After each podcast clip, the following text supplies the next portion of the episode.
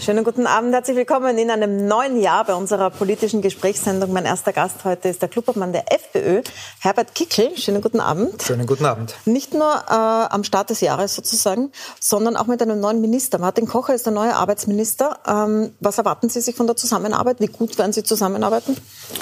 Na, ich glaube, man ist ja versucht zu sagen, es kann nur besser werden, nach dem, was die bisherige Arbeitsministerin geboten hat. Wir dürfen ja nicht vergessen, dass wir die größte Katastrophe am heimischen Arbeitsmarkt haben, die es je gegeben hat, mit fast einer Million Menschen in Arbeitslosigkeit oder in Kurzarbeit. Da wartet also wirklich eine Herkulesaufgabe. Ähm, wir sind dem neuen Arbeitsminister gegenüber offen eingestellt. Ich sage aber auch gleich dazu, er ist natürlich kein unbeschriebenes Blatt. Also ja, Sie haben schon eine Aussendung gemacht ja, mit so Schlagwörtern wie Neoliberalismus. Da betritt jetzt jemand die politische Bühne, der äh, nicht neu ist quasi in der Szene. Und Sie dürfen nicht vergessen, ich war ja auch einmal Sozialsprecher der Freiheitlichen Partei. Und deswegen habe ich dann ein besonderes Sensorium, wenn ich Dinge höre wie Zugang für Asylwerber zum Arbeitsmarkt, ähm, Auslaufen der Hacklerregelung, Erhöhung des gesetzlichen Pensionsantrittsalters. Das ist eine Richtung, die mir nicht gefällt, äh, die auch der Freiheitlichen Partei als soziale Heimatpartei nicht gefällt. Und ich glaube, da werden wir dann durchaus in eine intensive Auseinandersetzung mit dem neuen Minister gehen. Das wird notwendig sein, weil ich befürchte, dass auch eine Konsequenz dieser Krise sein wird, äh, dass es zu Sparpaketen kommen wird. Und diese Sparpakete werden zu Lasten der Masse, zu Lasten der kleinen Leute gehen. So gesehen war ich ein bisschen überrascht, ähm, dass die SPÖ so positiv reagiert hat. Und auch die Grünen ähm, haben ja in der Vergangenheit eine Politik gemacht, äh, wo sie mit all den Dingen, wie zum Beispiel Erhöhung des Pensionsantrittsalters und so weiter, überhaupt nichts anfangen konnten. Ähm, ich, das ist eine recht äh, zahme Kritik von Ihrer Seite, wenn man sie einreiht in die Kritik, die Sie in der Regierung haben, der letzten Tage und Wochen. Ich möchte mit Ihnen auf die Corona-Politik, die Covid-Politik kommen. Das ist jetzt das große Thema natürlich in den nächsten Monaten, mhm. äh, solange diese Pandemie andauert. Und da haben Sie in den letzten Wochen massive Kritik geübt, mit sehr, sehr harten Worten. Also wir haben gezählt, Sie haben über 20 Mal das Wort Diktatur verwendet. Mhm. Sie haben Bundeskanzler Kurz mit Dollfuß verglichen. Sie haben die Regierung totalitär genannt. Äh, Sie haben gesagt, Sie wollen den Protest auf die Straße tragen. Mhm. Ähm, ist das äh, nicht, wenn man so einen Schritt zurück macht und sich ansieht, wie die Gesellschaft polarisiert ist, nicht ein bisschen unverantwortlich, so harte Worte zu wählen, wie Diktatur? Also ich glaube, unverantwortlich ist etwas ganz etwas anderes. Unverantwortlich ist das, was diese Regierung macht. Äh, den Menschen nämlich statt Sicherheit und Planbarkeit ähm, ja, und einem gewissen Optimismus zu geben, in Wahrheit nur Chaos zu stiften, äh, jeden Tag die Verunsicherung zu steigern und letztendlich, letztendlich in einem Zustand der absoluten Perspektivenlosigkeit ähm, zu landen. Das noch dazu ohne im entscheidenden Bereich, nämlich dort, wo es um die äh, Alten- und Pflegebedürftigen geht, ähm, auch nur irgendeinen Erfolg an der medizinischen Front äh, vorweisen zu können. Das gelingt der Regierung ja nicht. Gleichzeitig macht man einen Großangriff auf die Grund- und Freiheitsrechte Rechte. Und ich glaube, da ist es durchaus angebracht, mit der Regierung hart ins Gericht zu gehen.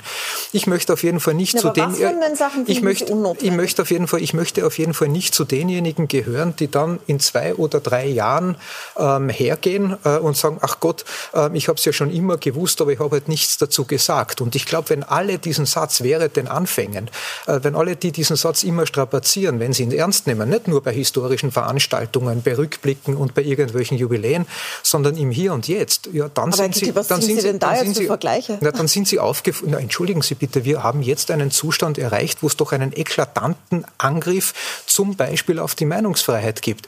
Ich meine, merken Sie das nicht? Erstens einmal sind die Medien durch eine gigantische Finanzspritze in Wahrheit großteils gleichgeschaltet. Ich weiß, dass Sie das wahrscheinlich bestreiten werden, aber die Konsumenten nehmen ja, das so wahr. Die Privatrundfunkförderung, ja, die ist Ja, eh, und die Zeitungen die bekommen das Geld. Ja, übrigens, übrigens alle antragslos, das sage ich nur dazu, damit man mal merkt, dass es auch einen Unterschied zu den normalen Unternehmern gibt im also, Land, nein, die, sich durch einen, die sich durch einen Bürokratiedschungel dann durchkämpfen müssen. Das müssen wir auch. Auf jeden Fall das halte ich für eine problematische Entwicklung, dass die Medien de facto als kontrollierende Instanz in diesem Land ruhig gehalten werden. Ähm, in anderen Ländern würde man wahrscheinlich von staatlicher Korruption sprechen oder von struktureller Gewalt, die hier ausgeübt wird. Wir führen eine Diskussion darüber, äh, ob Demonstrationen ähm, durchgeführt werden können, nur weil dort Positionen vertreten werden, ähm, die in Widerspruch zur offiziellen Corona-Politik der Bundesregierung stehen. Also das sind doch gefährliche Entwicklungen, wo es um unsere Grund- und Freiheitsrechte überhaupt nicht gut bestellt ist. Und ich wäre ein schlechter Klubobmann einer freiheitlichen Partei, wenn ich nicht bei solchen Entwicklungen äh, laut ja, dann aufschreien Sie doch freie Medien stützen, anstatt ihnen Korruption zu unterstellen, oder? Na, ich, stelle, ich unterstelle Ihnen das nicht, aber ich unterstelle der Regierung den Versuch, sich die Medien hier gefügig zu machen. Das ist ja, liegt ja auf der Hand. Die Versuchung ist ja sozusagen nicht wegzudiskutieren. Ähm, wenn Sie hergehen und sagen, Sie haben es mit einem Mediensektor zu tun, der in Wahrheit darauf angewiesen ist, dass er von der Regierungsseite unterstützt wird, ja, dann liegt natürlich auch die, die, die, die Versuchung sehr, sehr nahe und ich kenne die Handelnden ja, äh, dann auch redaktionell einen gewissen Einfluss zu nehmen. Ist ja nicht so. Frau Milborn, Sie wissen ja, dass da Privatissim äh, stattfinden, wo äh, Regierungsleute sich Journalisten holen, hinter Polstertüren dann quasi irgendwelche äh, geheimen Auskünfte geben. Der Herr Sobotka macht das im Übrigen auch, um die Medien dann zum Beispiel gegen äh, mich ähm, ähm, ähm aufzumunitionieren im Zusammenhang ich mit dem Versagen. Sagen, bei sowas war ich noch nie. Aber, da, ich aber, weiß nicht, wenn Sie meinen damit. Na, na, sorry, er hat es ja gemacht. Er hat es ja gemacht. Äh, und zwar nach dem eklatanten Versagen des Innenministeriums äh, bei diesen islamistischen Anschlägen, die es in Wien gegeben hat, hat der Herr Sobotka nichts Besseres zu tun gehabt, als die Medien einzuladen zu einer Privatveranstaltung, äh, wo er dann versucht hat, die Journalisten dahingehend aufzumunitionieren, dass man gesagt hat, die Schuld am Versagen vom Nehammer trägt der Kekel. Also so viel zur Weil Unabhängigkeit. Ja Innenminister waren. Ich war nicht vorher, sondern vor vorher Innenminister. Und wenn es nach mir gegangen wäre und wenn wir den Zeitplan ähm, einhalten hätten können, ähm, und das hätte ja nichts dagegen gesprochen, dann hätten wir äh, mit September 2019 ein funktionierendes BVT gehabt. Da hätten wir uns für Sport im Übrigen. Ich würde gerne zurückkommen zu, zu den äh, Vorwürfen, was Corona betrifft. Ja. Wenn Sie sagen, dass diese Demonstrationen verboten werden, verstehe ich das, besonders aus Sicht einer freiheitlichen Partei, dass Sie das kritisch be betrachten. Ähm, die Demonstrationen selbst äh, kann man aber auch sehr kritisch betrachten. Zum Beispiel auch den Umgang mit Journalisten dort. Es ist sehr schwierig, dort zu arbeiten. Und die Teilnahme von vielen bekannten Rechtsextremen an den Organisationen, also Gottfried Küssel wurde dort gesehen unter anderem und viele, viele andere. Jetzt äh, höre ich von Ihnen dahingehend wenig Kritik, obwohl es in anderen Ländern ja schon sichtbar ist, dass das durchaus eine Sprengkraft und ein Potenzial hat, das äh, bedenklich ist auch für eine Demokratie, dass sich da zusammenbraut. Was meinen Sie denn da damit? Ähm, ich meine damit, dass da die Institutionen grundsätzlich in Frage gestellt werden und ähm, Dinge verbreitet werden, die einfach nicht Tatsachen entsprechen. Also das haben Sie auch gesehen auf den Demonstrationen. Muss, welche, anderen Länder, welche, anderen Länder, meinen Sie denn da? Äh, Deutschland zum Beispiel mhm. mit dem, äh, dieser Demonstration, die direkt bis zum Reichstag gekommen mhm. ist.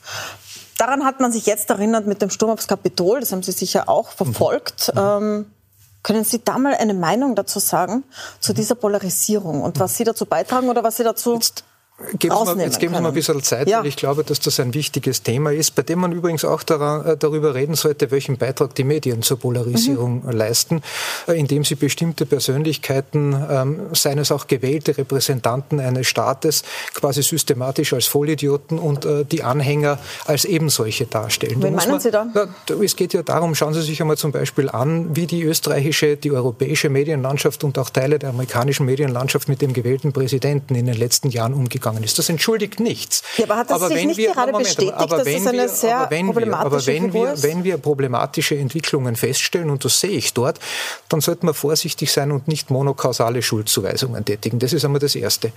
Die große Gefahr, die ich sehe, das sind nicht die Menschen, die auf die Straße gehen, die man jetzt versucht, als Rechtsradikale zu denunzieren. Das ist sozusagen so eine Art Allzweckwerkzeug. Wenn man sich in irgendeinem Bereich nicht mehr zu helfen weiß, dann ist das alles irgendwo rechtsradikal. Na, es sind da halt fühlen, tatsächlich nein, da viele bekannte sich, aber, Rechtsextreme dabei. Ich kann sie dann aufzählen, das, muss ich aber doch, nicht. Das ist doch, also wirklich, das, vielleicht ist der eine oder andere dabei, aber das heißt doch nicht, dass ich hergehen kann, so wie der, der, der Landespolizeidirektor aus Oberösterreich und diese Menschen als Mob bezeichnen kann. Oder äh, wie wir Entwicklungen in Deutschland haben, wo man von einer Corona-Ära F spricht, ja, wo man diese Leute und diese Demonstranten vergleicht mit Terroristen, die ich weiß nicht wie viele Menschenleben, Bombenattentate und ähnliches zu verantworten haben. Da bin ich dann bei der Frage der Verantwortung. Wie verantwortungsvoll ist ist es von einem Polizeidirektor oder von einem Minister, weil Sie Deutschland genannt haben. Ja? Also das geht gar nicht. Die Gefahr, die äh, derzeit besteht, ist eine ganz andere. Die Gefahr für die Demokratie, die Gefahr für die Grund- und Freiheitsrechte, die kommt von der Regierung. Sie haben noch nie eine Regierung gehabt in der Geschichte dieses Landes, die so ignorant mit dem Verfassungsrecht, so ignorant mit den Grund- und Freiheitsrechten und so ignorant mit dem Parlament umgegangen ist. Und da müssen doch alle Alarmglocken läuten. Und der Herr Sobotka, der vorher äh, oder der nachher noch bei Ihnen ist, ich glaube, er ist heute auch noch zu Gast, ähm, das ist einer davon, der diesen Entwicklungen keinen Widerstand leistet, sondern der sozusagen diesen Fehlentwicklungen seitens der Regierung im Parlament auch noch Vorschub leistet. Da wird ja drüber gefahren. Aber was meinen Sie damit? Also ich, zum Beispiel jetzt die Gesetze, die gemacht werden, die gehen ja durchs Parlament. Sie haben ja als Opposition die Möglichkeit mitzureden. Die werden ja im Parlament beschlossen. Ja, Moment einmal. Also nicht so, dass ja, das Parlament also ausgeschaltet also wäre. Ja, also was meinen Sie also konkret? Also so weit kommt es noch. Ja, so weit ja. kommt es noch. Aber wenn Sie hergehen und dem äh, zuständigen Gesundheitsminister zum Beispiel jetzt im Zusammenhang mit den aktuellen Novellen äh, zum Covid-19-Maßnahmengesetz und zum Epidemiegesetz, wo es um ganz massive Einschnitte geht im Testbereich, in die Grund- und Freiheitsrechte, weil es natürlich ein Zwangsregime ist, das hier errichtet wird. Wenn Sie dem dann hinterherlaufen müssen, dass er Ihnen gnadenhalber dann nach zwei Wochen der Aufregung einen Termin für einen Gesundheitsausschuss gibt, weil er hätte eigentlich geplant gehabt, im Parlament im März wieder aufzutauchen, dann stimmt etwas nicht mehr. Wenn eine Regierung ein solches Gesetz zur Begutachtung über drei Tage in den Jahreswechsel hinein verräumt, ja, in der Hoffnung, dass damit keine politische Debatte über dieses wichtige Thema entsteht, dann stimmt etwas nicht. Und aber dann das ist zum Sie Beispiel, falsifiziert. Die und dann ist zum Beispiel, und das ist nicht gekommen. Ja, aber wenn wir nicht aufgeschrien hätten und wenn wir nicht einen Wirbel gemacht hätten, den Sie offensichtlich für bedenklich halten, dann hätte das alles nicht stattgefunden. Nein, das Parlament finde ich nicht bedenklich. Da, entschuldigen Sie bitte, aber der Herr, der Herr Gesundheitsminister, der Gesundheitsminister hat, hat zu diesem Gesetzesentwurf einen Begleitbrief dazu geschrieben und hat gesagt, ja, bitte, wenn in drei Tagen dann keine Anmerkung kommt, dann gehen wir davon aus, dass das alles passt. In der Hoffnung, dass Silvester, Neujahr und so weiter sich niemand finden wird, der sich hinsetzt und hier Kritik übt. Und dann haben die Menschen das gemacht. Dann geht der Parlamentsserver in die Knie äh, und der Herr Sobotka schläft in der Pendeluhr, anstatt dass er hergeht und alle Hebel in Bewegung setzt, um das zu reparieren. Aber das passt ihm nicht, weil er ein Unterstützer dieses, dieses Programms des Drüberfahrens ist. Und das sind sind bedenkliche Entwicklungen. Da ist das Parlament ist eine, ist in Wahrheit eine, ja, äh, eine Bühne, auf der man so tut, als ob es Demokratie gäbe, aber in Wahrheit sind alle Entscheidungen schon gefallen. Und so arbeitet diese Regierung. Arbeitet permanent mit Abänderungsanträgen, bringt Trägerraketen ins Parlament ein, die liegen dann dort herum und bei jeder Gelegenheit kann man im Plenum dann bei einem solchen Antrag entsprechende Änderungen vornehmen. Da brauchen Sie keinen Ausschuss mehr.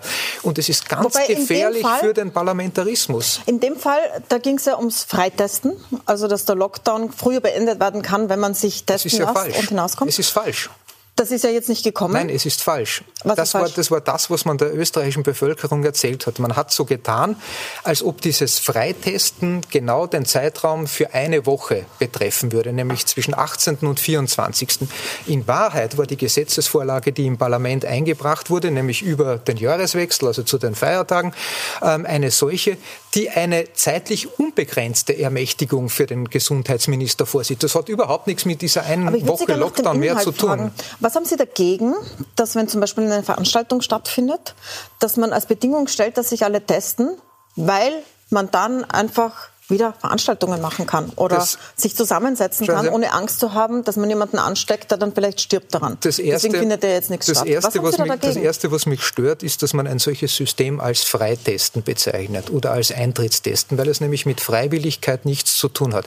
Freiwillig ist etwas dann, wenn das Unterbleiben einer Maßnahme oder einer Handlung an keinerlei Konsequenzen ja, oder rechtliche... Dass man mir bitte kann, sonst kann man ja nicht hingehen als Lass uns mir bitte ausreden. Ja. Wenn das an keine Konsequenzen gebunden ist, das ist aber nicht so. Und das, was jetzt passiert, ist etwas, was man im juristischen Bereich äh, als Beweislastumkehr bezeichnet. Also die Regierung geht her und stellt die österreichische Bevölkerung de facto unter einen Generalverdacht. Ihr alle merkt zwar nichts, ja, ihr alle fühlt euch zwar gesund und hin und her, aber wir gehen trotzdem davon aus, dass sie ein ganz gefährlicher Virenträger sind und ein Gefährder für die Allgemeinheit. Und jetzt beweise, dass du es nicht bist. Und das ist ein ganz gefährliches Umdenken und auf den Kopf stellen einer, so jedes, jedes, jedes, jedes, vernünftigen, jedes, jedes, vernünftigen, jedes vernünftigen Prinzip. Es macht keinen Sinn, symptomlose Leute zu testen und dann noch herzugehen, zu sagen, und wenn du das nicht tust, dann bist du Bürger zweiter Klasse, dann darfst du dort nicht hin, dann darfst du da nicht teilnehmen, dann darfst du dieses und jenes nicht machen. Das hat mit Freiwilligkeit nichts zu tun, das ist Zwang. Ganz abgesehen davon, es wird ja bis jetzt noch herumgewurstelt an irgendwelchen Details, weil man überhaupt nicht weiß, wie viele Stunden das Ganze gelten soll. Das Chaos findet, geht weiter fort. Die Unternehmer wissen nicht, was los ist. Die Veranstalter wissen nicht, was los ist. Kein Mensch kennt sich aus. Und das ist genau dasjenige, was ich meine mit dieser, mit dieser Unsicherheit. Aber Herr Kiegel, jetzt wollen Sie, also Sie wollen keinen Lockdown mehr, weil Sie sagen, die Zahlen geben es nicht mehr her. Sie wollen keine Tests. Ähm, Sie sagen, Sie lassen sich nicht impfen. Also Sie wollen auf keinen Fall verpflichtende Impfungen, so wie auch sonst niemand, glaube ich, im Land.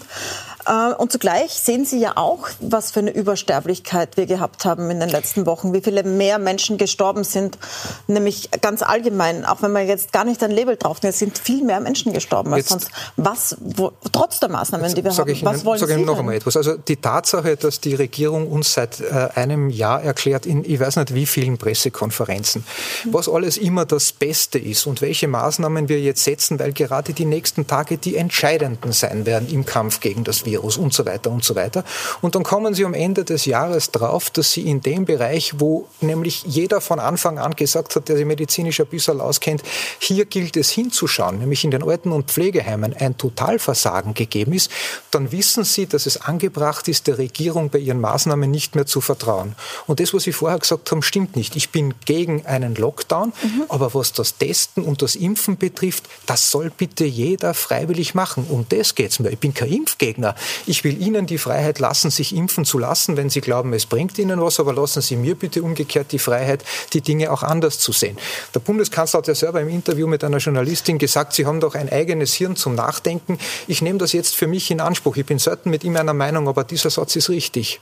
Für sich selbst oder für mich jetzt meinen Sie? Na, für jeden, für jeden. Ja, Aber nochmal, nehmen Sie Und das Gleiche gilt übrigens Tote beim Testen. In, in Kauf, wenn Sie sagen, man sollte jetzt keinen Lockdown, keine verpflichtenden Tests und eine ganz freie Impfstrategie. Jeder soll machen, was er will.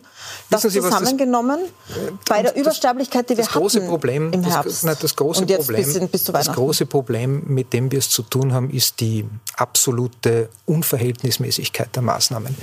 Wir wissen ganz genau, dass der überwiegende Teil der Todesfälle, die zu beklagen sind, und keine Frage, jedes einer zu viel, äh, aus einer ganz bestimmten Altersgruppe sind und in Wahrheit den Pflegeheimen und den, diesen Einrichtungen für Pflegebedürftige zuzurechnen sind. Und genau dort ist es ein Jahr lang nicht gelungen, ähm, einen entsprechenden Schutz sicherzustellen. Und das trotz der Tatsache, dass die Grund- und Freiheitsrechte Schritt für Schritt zurückgedrängt werden, trotz der Tatsache, dass der gesamte Arbeitsmarkt inzwischen, in der Zwischenzeit bei einer Situation angekommen ist, wo wir eine Million Menschen haben, die entweder keine Arbeit haben oder nicht genau wissen, wie es weitergeht. Dass trotz einer Situation, wo wir wissen, dass die Unternehmer wahrscheinlich einer Pleitewelle entgegengehen, das alles wurde in die Waagschale in Kauf genommen, um auf der anderen Seite nichts zu erreichen. Und da muss ich Ihnen schon sagen, da bitte ist nee, Nachdenken, ja nicht, gesehen, nur, da ist Nachdenken nicht nur erlaubt, da ist Nachdenken sogar gefordert. Ähm, ich möchte noch mal zurückkommen auf die Corona-Demos, weil Sie haben mir da vorgeworfen, dass man immer die Rechtsextremen aus dem Hut zieht. Äh, ich glaube, so haben Sie es zuerst formuliert. Nun sind die ja dort tatsächlich anwesend. Das werden Sie ja auch nicht bestreiten. Das weiß ich nicht. Ich war noch auf keiner. Ähm, aber Sie werden Sie sich schon? damit beschäftigt haben, weil Sie verteidigen die Demos. Ja. Ich verteidige das Recht eines jeden zu demonstrieren. Im Übrigen auch für diejenigen, deren politische Meinung mir nicht gefällt. Ähm, jetzt hat die FPÖ, während Sie noch in der Regierung waren, einen, eine ganz klare Abkehr zum Beispiel von den Identitären vollzogen. Mhm. Unter Strache. Das scheint sich jetzt zu ändern. Und dazu wollte ich Sie jetzt noch fragen, äh, zu Beginn dieses Jahres, in welche Richtung geht es da jetzt? Aufgefallen ist mir zum Beispiel, dass Sie in der letzten Nummer von Infodirect, einem rechten bis rechtsextremen Magazin, Inserate geschalten haben. Das ist ein äh, Magazin, wo der oberösterreichische FPÖ-Chef Heimbuchner noch 2019 seinen Mitarbeitern nahegelegt hat, sich daraus zurückzuziehen. Jetzt schalten Sie wieder Inserate. Kann man das als Schwenk interpretieren? Ich glaube einfach, dass wir mit diesen Inseraten einen Beitrag dazu leisten, dass es eine Meinungsvielfalt in diesem Land auch gibt. Und auch im rechtsextremen wird, Bereich sind Sie, was, ein was, für Sie, was für Sie rechtsextrem ist, äh, das ist für andere politisch rechts. Und ich glaube, das muss man aushalten, ähm, dass es in der Politik quasi einen rechten Flügel gibt und einen linken Flügel. Ich weiß, ähm, dass sich manche damit schwer tun. Die glauben immer nur nach links ist alles erlaubt und auf der rechten Seite ist alles problematisch. Normal rechts gibt es ja nicht mehr, ist ja schon alles rechtsextrem extrem. Das ist auch so eine, eine Verantwortungslosigkeit, wo die Journalisten einmal über, ihre Voka über ihr Vokabular nachdenken sollten, aber wie auch immer. Ähm, und was die Identitären betrifft, da gibt es keinen, da gibt es überhaupt gar keinen Schwenk. Aber Sie wissen, warum ich frage, weil ja, eben auch in diesem Magazin Ihr Generalsekretär sagt, ich, ich sage nur kurz, damit Sie so sehr das wissen, Ihr Generalsekretär hat ein Interview gegeben in diesem Magazin und hat gesagt, wir haben unter Strache den Fehler gemacht, dass wir geglaubt haben, wir müssen uns auf Zuruf von Sebastian Kurz von den Identitären distanzieren. Mit dieser Distanziererei ist es jetzt aber definitiv vorbei.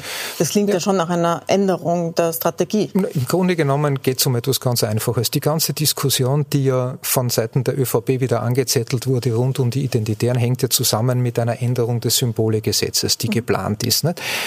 Und ähm, ich sehe das Ganze ja als ein riesengroßes Ablenkungsmanöver. Das Innenministerium bringt nichts auf die Reihe im Zusammenhang mit der Bekämpfung des islamistischen Terrorismus.